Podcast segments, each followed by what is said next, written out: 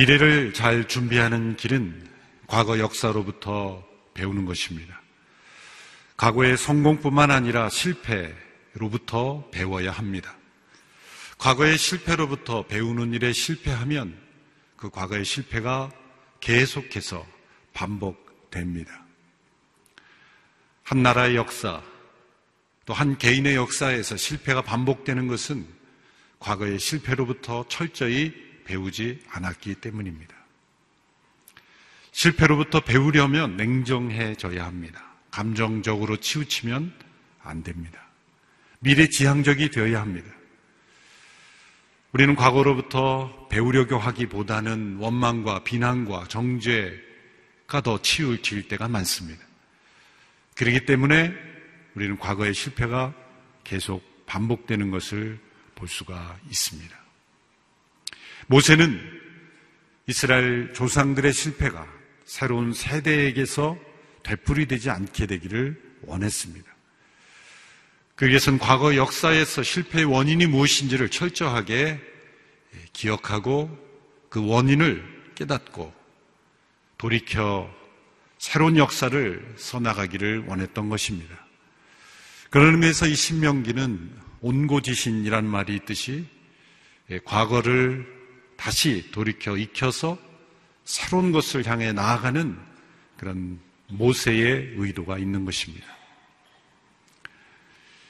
모세는 새로운 세대를 향하여 그들이 나아갈 미래를 준비해 줌에 있어서 모세가 기억하는 과거의 역사를 예, 기억해서 그 기억 가운데 있는 가장 중요한 기억해야 될, 명심해야 될 교훈들을 전달해 주기 원했습니다. 그래서 신명기의 앞부분은 예, 과거 역사의 회고가 기록이 되어 있습니다. 이 과거 역사의 회고는 출애굽기와 민수기와 중첩되는 기록들이 많습니다. 그런데 때로 차이가 나타납니다. 그것은 서로 다른 이야기가 아니라 진실을 왜곡하는 것이 아니라 신명기가 이후에 그리고 최종적으로 모세가 그 모든 사건을 통해 주시는 교훈을 깨닫게 하려고 기록된 것이기 때문에 신명기의 관점으로 신명기의 역사가 보여주는 관점으로 이 출애굽기와 민수기가 해석이 되어야 합니다.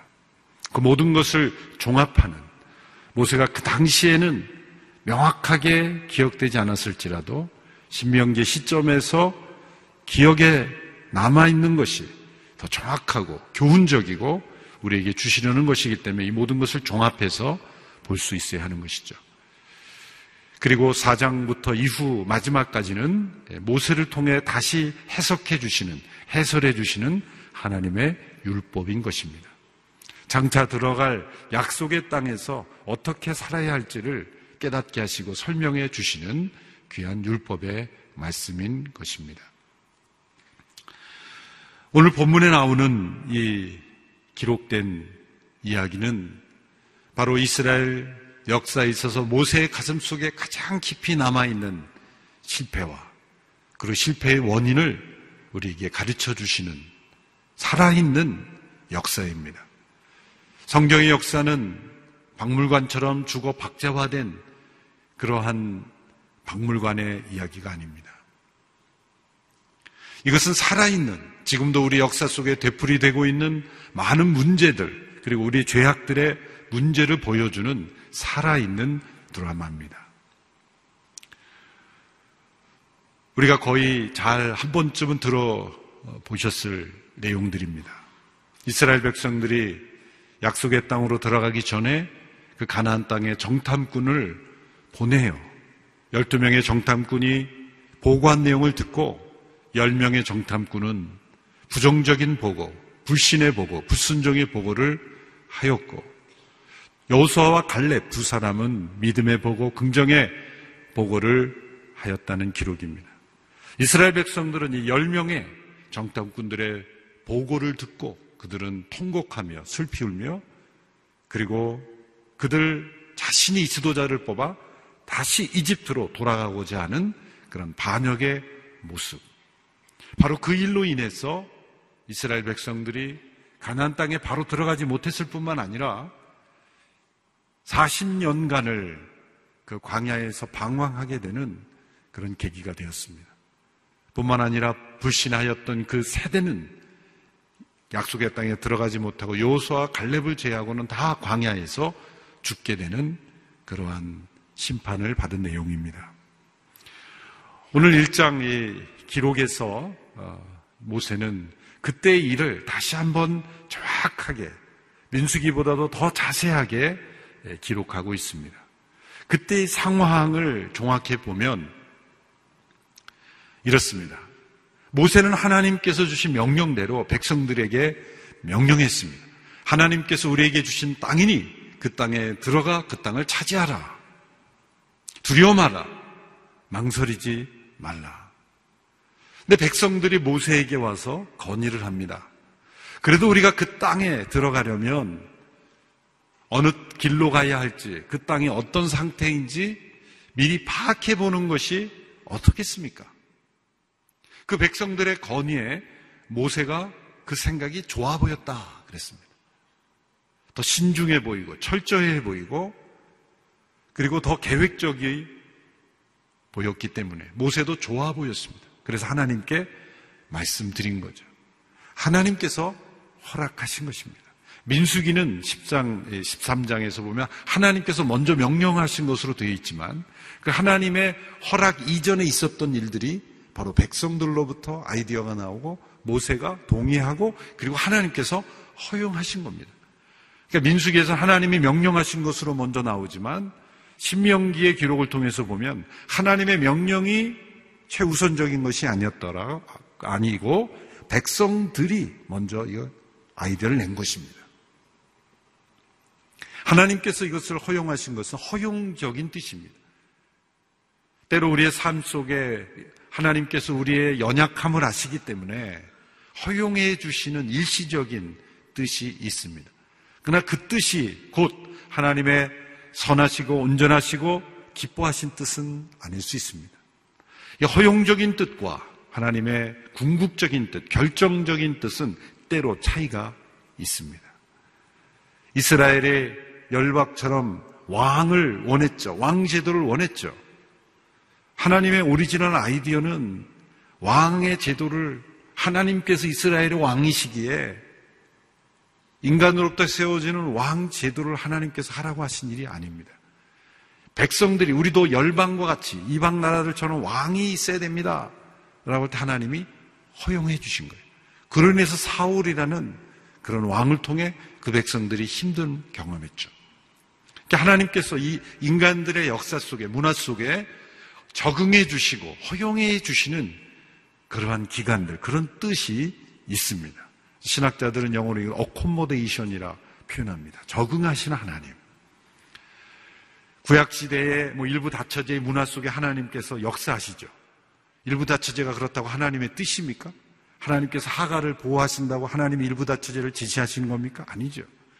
그 시대 문화 속에 인간의 연약함 속에 그 문화 속에 들어오셔서 하나님께서 적응하시는 하나님의 허용적인 뜻인 것이죠.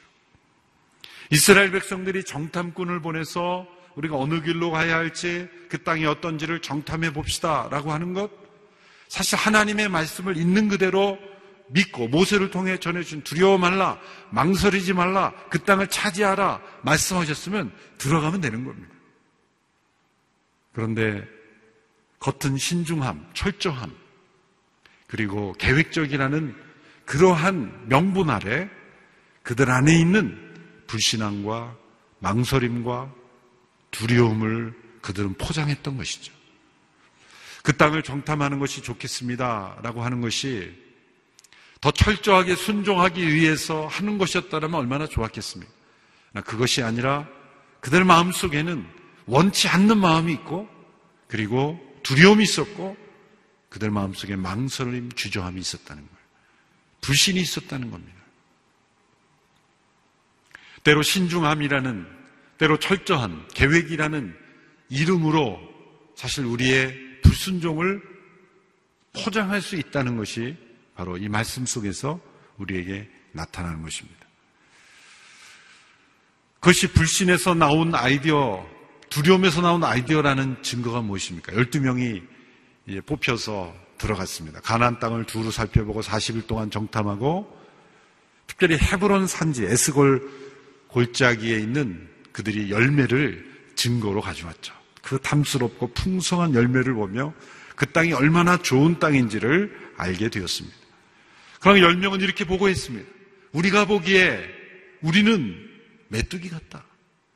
그들이 보기에도 우리는 메뚜기 같았을 것이고 우리가 우리 스스로 보기에도 메뚜기 같았다. 그렇게 비유했습니다. 분명한 확신과 그리고 믿음이 없는 그러한 자기 그들의 마음 속에서 그들의 시각으로 볼 때 우리는 들어가면 죽는다.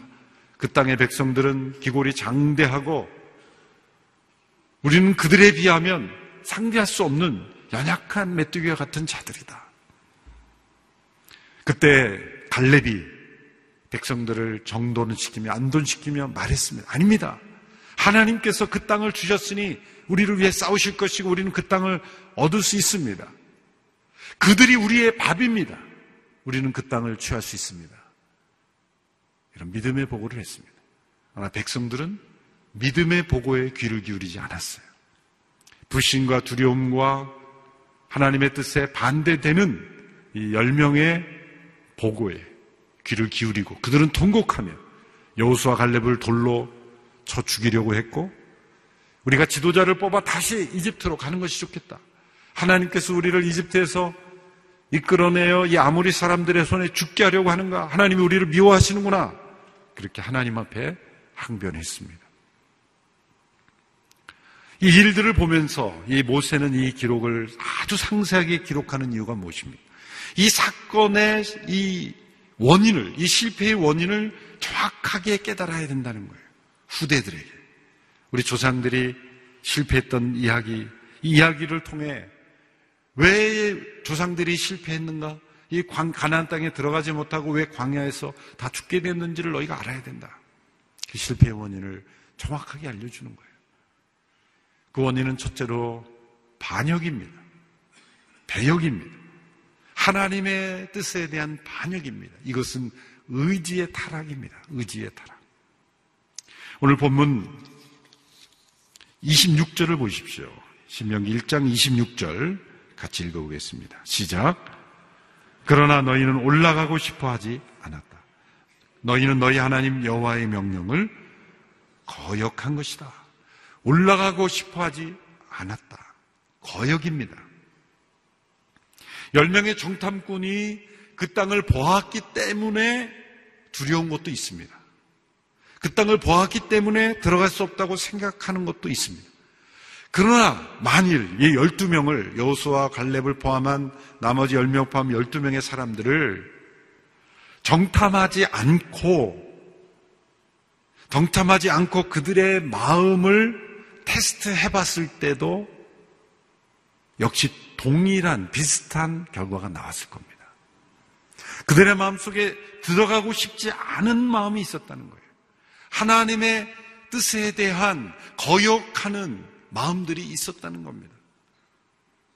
우리 죄의 근본적인 모습입니다. 죄는 하나님의 뜻에 대한 반역입니다. 아담과 하와가 선하게 하나님께서 금하신 나무의 열매를 따먹은 것으로 우리 가운데 죄가 들어왔다죠. 열매 하나 따먹은 것이 뭐 그렇게 큰 일이라고 우리 모두를 심판하시는가 생각할지 모르지만 그것은 실수가 아니라 의도적 반역입니다. 의도적인 반역이 우리의 죄성에 숨어 있는 겁니다.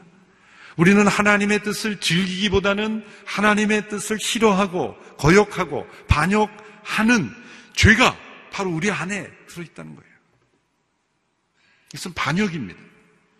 포사이스라는 신학자는 인간들의 상태를 말하기를 집에 돌아가고 싶은 길을 잃어버려서 집을 찾아 헤매이는 순진한 어린아이가 아니라 우리는 손에 무기를 들고 반역하고 있는 반역자들이라는 거예요. 무서운 표현이죠. 우리 안에는 하나님의 뜻을 반역하는 이 반역의 DNA가 숨어 있습니다. 하나님께서 그들이 그 땅 가운데 들어가기 원치 않은 것을 가지고 광에서 다 죽게 하시고 40년을 방황하게 하신 너무 과한 벌이 아닌가라고 생각할지 모르지만 이미 출애굽 이후부터 광야를 지날 때 하나님께서 그들과 함께 하시고 놀라운 기적을 보여주시고 그들과 동행하셨는데 그들은 끊임없이 불평하고 반역하고 되돌아간다고 한 게 한두 번이 아닙니다, 사실. 거의 열 번 이상이나 그들은 불평했고 원망했고 그들과 함께 하신 그들을 애굽에서 구원하신 하나님께 반기를 들었습니다. 그러니까 이 사건은 거의 클라이막스인 거예요. 이 반역의 절정에 도달한 것입니다. 그 땅에 들어가지 않겠다라는 것은 하나님께 대한 반역. 이것이 그들의 마음속에 있었다는 거예요. 그랬기에 그들은 그 상황을 보고 들어가면 안 된다라는 확신을 가지게 된 것이죠. 두 번째로 두려움입니다. 상황으로 인하여 생겨난 두려움일지 모르지만 그들 가운데 있는 두려움이 더 확산된 거죠. 이것은 감정의 타락입니다. 감정의 타락. 죄는 의지의 타락을 불러왔을 뿐만 아니라 우리 안에 감정의 타락을 가져왔습니다. 모세가 이 말씀을 우리에게 기록해 주면서 여러 번 반복하는 것은 두려워 말라, 망설이지 말라, 주저하지 말라, 그들을 무서워하지 말라. 이 두려움과 무서움은 타락한 이 인간의 본성 속에 숨어 있는 가장 자연스러운 감정입니다. 우리 마음 속에 어떤 상황에 부딪히든지 간에 자연스럽게 찾아오는 감정이 두려움이죠. 그것도 아담과 하와가 금지된 나무의 열매를 먹고 난 이후에 숨었습니다. 하나님께서 찾습니다. 아담아, 내가 어디 있느냐? 그렇게 찾아오신 하나님의 물음 앞에 뭐라고 대답했습니까? 제가 두려워하여 숨었나이다. 우리 인간 실존의 가장 근본적인 감정은 두려움입니다. 우리가 어떤 결정을 내릴 때 가만히 보면 두려움에서 비롯된 결정들이 참 많습니다. 두려움은 불필요한 아이디어를 만들어내고 이 가난 정탐이라는 아이디어도 사실은 두려움에서 나온 아이디어죠. 불필요한 아이디어를 만들게 되고 우리의 발목을 잡고 우리가 하나님의 길 밖으로 걸어가게 하는 그러한 길을 걷게 되는 겁니다. 두려움이 얼마나 우리의 삶을 사로잡고 있는지 오늘 짧은 설교 시간에 다 설명할 수 없기 때문에 더 자세히 알고 싶으면 이상주 목사님이 쓰신 두려움 너머의 삶을 읽으시기 바랍니다.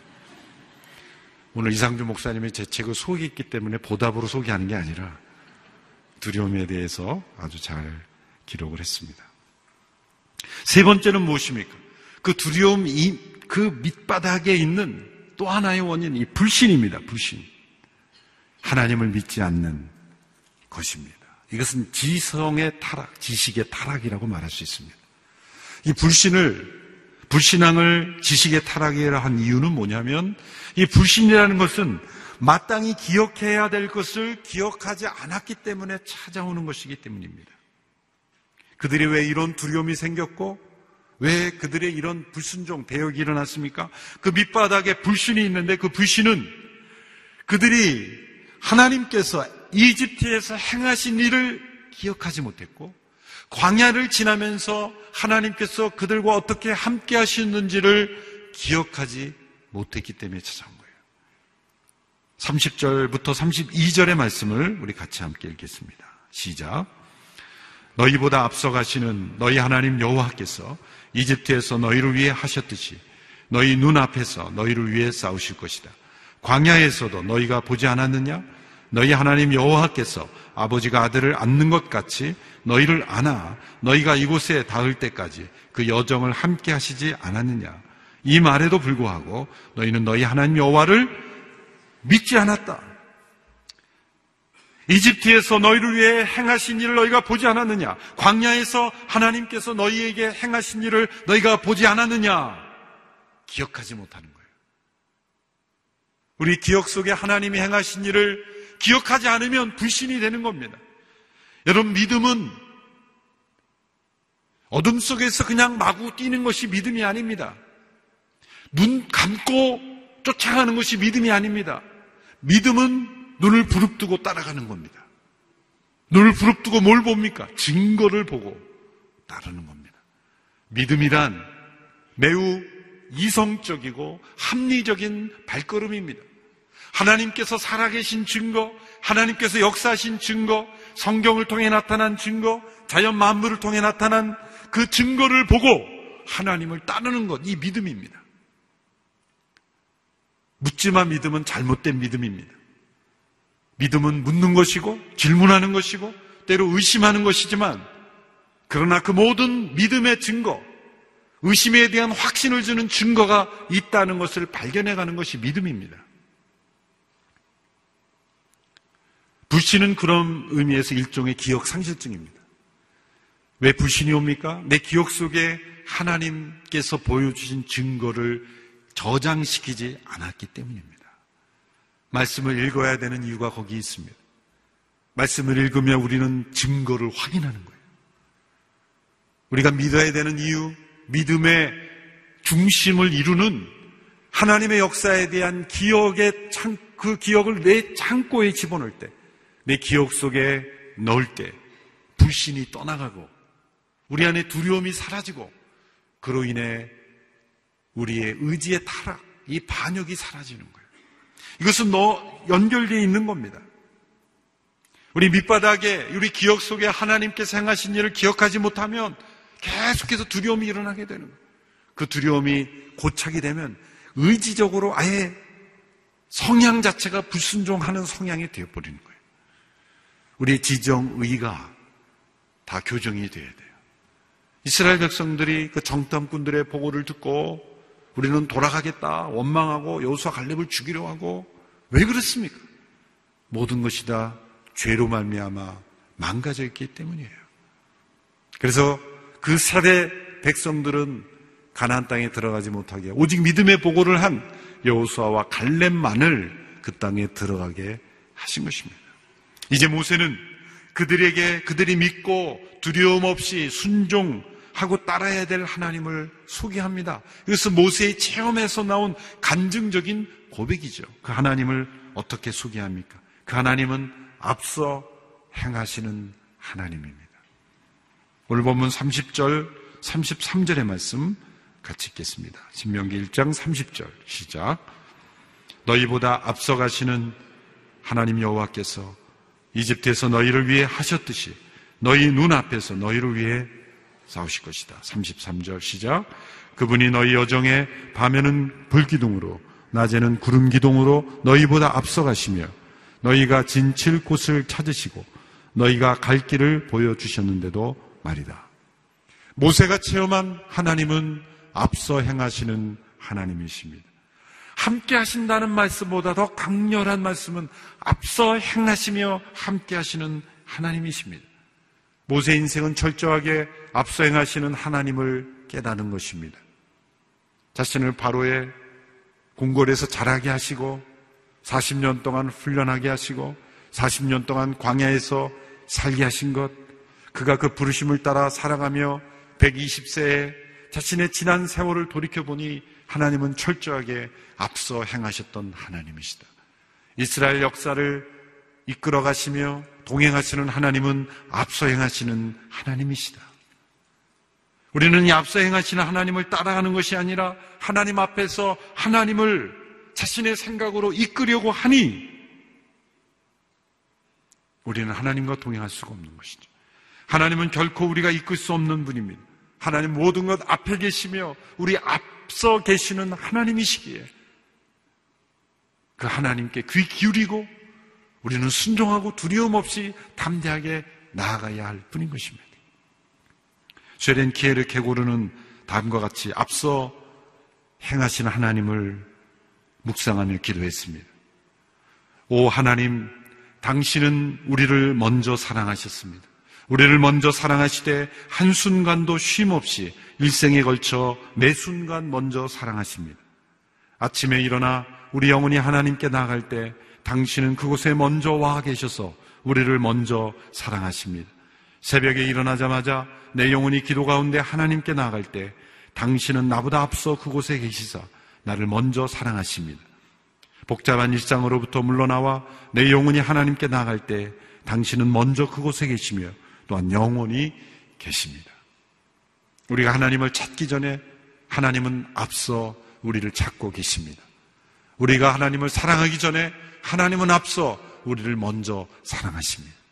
우리가 가는 길 모든 발걸음마다 하나님은 그 발걸음 앞서 계시는 하나님이십니다.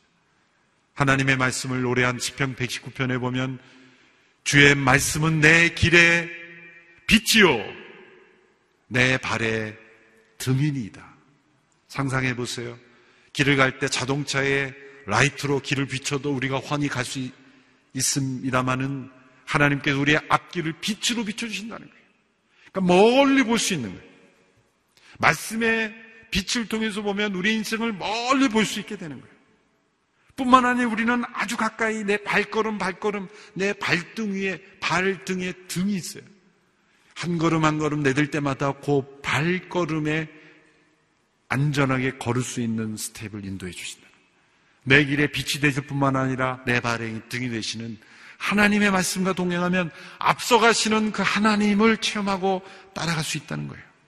때로 하나님은 우리가 이해할 수 없을 만큼 앞서가세요. 그러나 따라가지 못할 만큼 앞서진 않으세요. 항상 우리 앞서가시지만 우리가 따라갈 수 있을 만큼 우리를 삶을 인도하세요. 때로 우리의 삶에 이해할 수 없는 고난, 이해할 수 없는 상황, 그런 일들이 일어나는 것은 하나님께서 내 인생을 앞서가시기 때문입니다. 그래서 때로 우리가 원하는 것을 응답하지 않고 전혀 다른 것을 응답하실 수가 있죠. 그러나 그것은 앞서가시는 하나님께서 우리의 삶을 인도하셨기 때문입니다. 남북 전쟁 중에 한 남북은 병사가 썼다는 이런 기도문이 있죠. 큰 일을 이루기 위해 힘을 주십사 하나님께 기도했더니 겸손을 배우라고 연약함을 주셨습니다. 많은 일을 해낼 수 있는 건강을 구했는데 보다 가치 있는 일을 하라고 병을 주셨습니다. 행복해지고 싶어 부유함을 구했더니 지혜로워지라고 가난을 주셨습니다. 세상 사람들의 칭찬을 받고자 성공을 구했더니 뽐내지 말라고 실패를 주셨습니다. 삶을 누릴 수 있게 모든 것을 갖게 해달라고 기도했더니 모든 것을 누릴 수 있는 삶 그 자체를 선물로 주셨습니다. 구한 것 하나도 주시지 않았지만 내 소원 모두 들어주셨습니다. 하나님의 뜻을 따르지 못하는 삶이었지만 내 마음속에 표현하지 못한 기도는 모두 들어주셨습니다. 나는 가장 많은 축복을 받은 사람들입니다. 우리는 이 앞서 행하신 하나님을 뒤를 돌아볼 때만 깨닫게 됩니다. 모세도 그랬습니다. 이 신명기의 시점에서 와서야 그런 앞서 행하신 하나님이란 고백이 나옵니다. 신명기 31장에도 여러 번 마지막 유언을 남기면서 그는 앞서 행하시는 하나님을 강조합니다. 하나님 그 어느 것도 이유 없이 허락하지 않으십니다.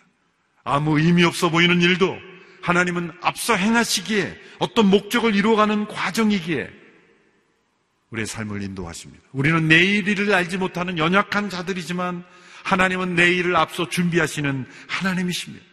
이 땅에 한 아이가 태어나면 하나님은 한 여인의 마음을 어머니 마음으로 바꿔주시는 거예요.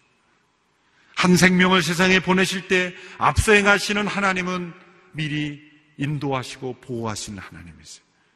우리가 아침마다 따스한 햇살을 맞이할 수 있는 것은 앞서 행하시는 하나님의 사랑과 은총 때문입니다. 하나님께서는 이스라엘에게 약속하신 땅을 주시고 얻게 하시는 그 과정을 통해 땅이 그렇게 뭐가 중요하다고 이스라엘 백성들을 이렇게 힘들게 하시는가? 그런 질문을 던질 수 있습니다. 하나님은 이 땅을 통해 그 백성들이 하나님의 백성으로 변화되고 그들의 죄성을 뛰어넘고 하나님을 진정 의뢰하고 신뢰하고 순종하는 그런 백성들로 변화시키를 원했다는 거예요. 그러나 이스라엘 백성들은 앞서 행하신 하나님을 믿지 못했고 두려워했고 그리고 반역했습니다. 그래서 그 땅에 들어가지 못했습니다. 그래서 방황했습니다. 하나님께서는 그 땅에 들어가 차지하게 되는 갈렙의 믿음을 이렇게 칭찬하셨습니다. 우리 모든 성도들을 하나님께서 이렇게 칭찬하시게 되기를 원합니다. 36절의 말씀 읽겠습니다. 시작. 오직 여분네의 아들 갈렙만이 보게 될 것이다. 그는 그곳을 볼 것이니 난 내가 그와 그 자손들에게 그 발길이 닿은 땅을 줄 것이다. 이는 갈렙이 여호와를 온 마음으로 따랐기 때문입니다. 온 마음이라는 것은 이 불신을 넘어 믿음입니다. 이것은 지성의 회복입니다. 두려움을 뛰어넘는 담대함입니다. 이것은 감정의 회복입니다. 그리고 불순종, 배역함을 뛰어넘어 순종입니다. 이것은 의지의 회복입니다.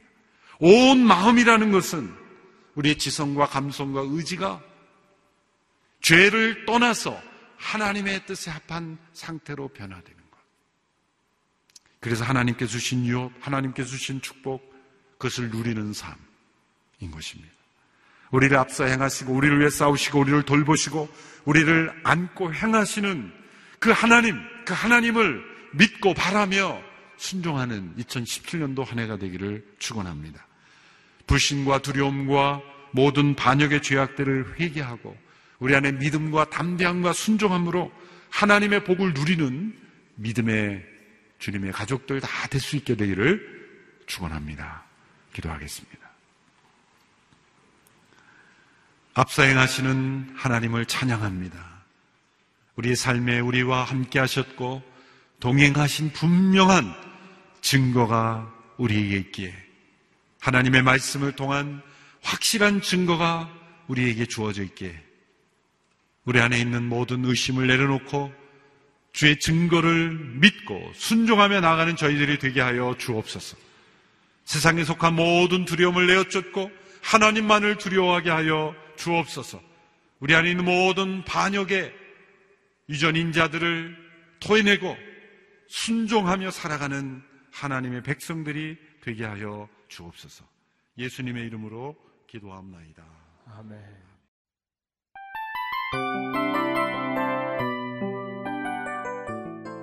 이 프로그램은 청취자 여러분의 소중한 후원으로 제작됩니다.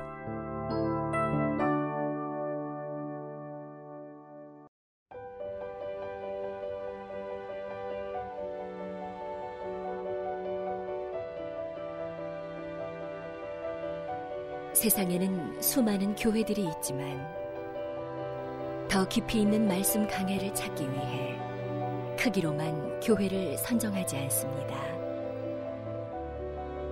보다 좋은 영적 콘텐츠를 더 많이 나누기 위해 방송비를 받지 않습니다. 1년 365일 복음만 전하고 싶어서 우리는 광고를 하지 않습니다. 온누리의 복음을 땅끝까지 CGN TV와 함께 땅끝 성교사가 되주세요